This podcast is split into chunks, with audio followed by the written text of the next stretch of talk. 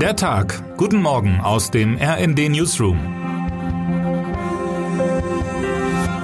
Es ist Freitag, der 20. Januar. Wer einen neuen Job anfängt, muss auch viele Dinge neu lernen. Neue Kollegen und Kolleginnen, neue Abläufe, neue Besonderheiten, womit man die ersten Tage in so einer Situation nun eben normalerweise verbringt. Erstmal ankommen. Für Boris Pistorius gilt das in diesen Tagen nicht. Der neue Verteidigungsminister muss gleich loslegen. Nach seiner Vereidigung gestern geht es für Pistorius heute nach Rammstein.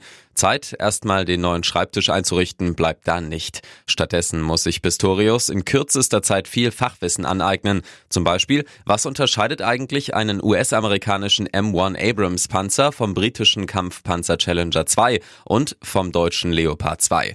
Die Antwort darauf wussten bis vor einigen Monaten wahrscheinlich nur Fachleute aus dem Kopf und vielleicht ein paar begeisterte Quartettspielerinnen und Spieler. Doch während die Spielregeln beim Quartett überschaubar sind, lässt sich die Panzerdebatte inzwischen besser mit einem deutlich komplizierteren Schachspiel vergleichen.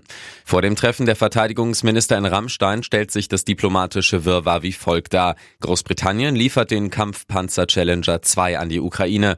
Deutschland, soweit die aktuelle Linie von Bundeskanzler Olaf Scholz, will aber nur nachziehen, wenn wiederum die USA ihre Abrams-Kampfpanzer zur Verfügung stellen. In dieser Situation sind nun verschiedene Schachzüge möglich, wie mein Kollege Sven Christian Schulz beschreibt. Die Ukraine könnte zum Beispiel die USA dazu bewegen, bloß eine Handvoll von Abrams zu liefern. Eine solche Lieferung hätte vor allem symbolischen Wert, erklärt Schulz. Sie könnte aber Deutschlands Entscheidungsspielraum beim Leopard-Panzer endgültig auf Null drücken. Expertinnen und Experten glauben, dass der US-Panzer für die Ukraine erst einmal viele Herausforderungen statt praktischen Nutzen bringt.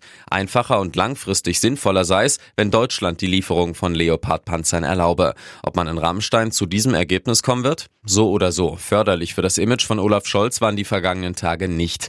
Der Bundeskanzler lässt national und international immer wieder den Eindruck entstehen, als sei er ein Großmeister der Zögerlichkeit, kommentiert RND-Chefredakteurin Eva Quadbeck. Und das, obwohl Deutschland zu den größten Waffenlieferanten Lieferanten und Geldgebern für die Ukraine gehört. Schuld daran, so Quadbeck, sei unter anderem die minimalistische Kommunikation des Kanzlers. Der bisherige deutsche Kurs in der westlichen Allianz für die Ukraine war im Stil oft missverständlich und holprig, in der Sache aber richtig. Termine des Tages. Berlin. Die internationale Grüne Woche beginnt. Nach Einschränkungen durch die Corona-Pandemie in den vergangenen beiden Jahren kehrt die Grüne Woche wieder in die Berliner Messehallen zurück. Es ist die weltgrößte Messe für Ernährung, Landwirtschaft und Gartenbau. Bundestag. Die Abgeordneten debattieren heute unter anderem über den Fachkräftemangel, Arzneimittel und die Menschenrechtspolitik der Bundesregierung. Was heute wichtig wird. Im Skialpin Weltcup steigt heute ein richtiger Klassiker. Für die Abfahrtsherren geht es ab 11.30 Uhr die legendäre Streif in Kitzbühel hinunter. Für Deutschland startet unter anderem Thomas Dresen, der das Rennen 2018 für sich entscheiden konnte. Und damit wünschen wir Ihnen einen guten Start in den Tag. Autorin ist Anna Schukart, am Mikrofon Sönke Röhling und Fabian Hoffmann. Mit rnd.de, der Webseite des Redaktionsnetzwerks Deutschland, halten wir Sie durchgehend auf dem neuesten Stand. Alle Artikel aus diesem Newsletter finden Sie immer auf rnd.de slash der Tag.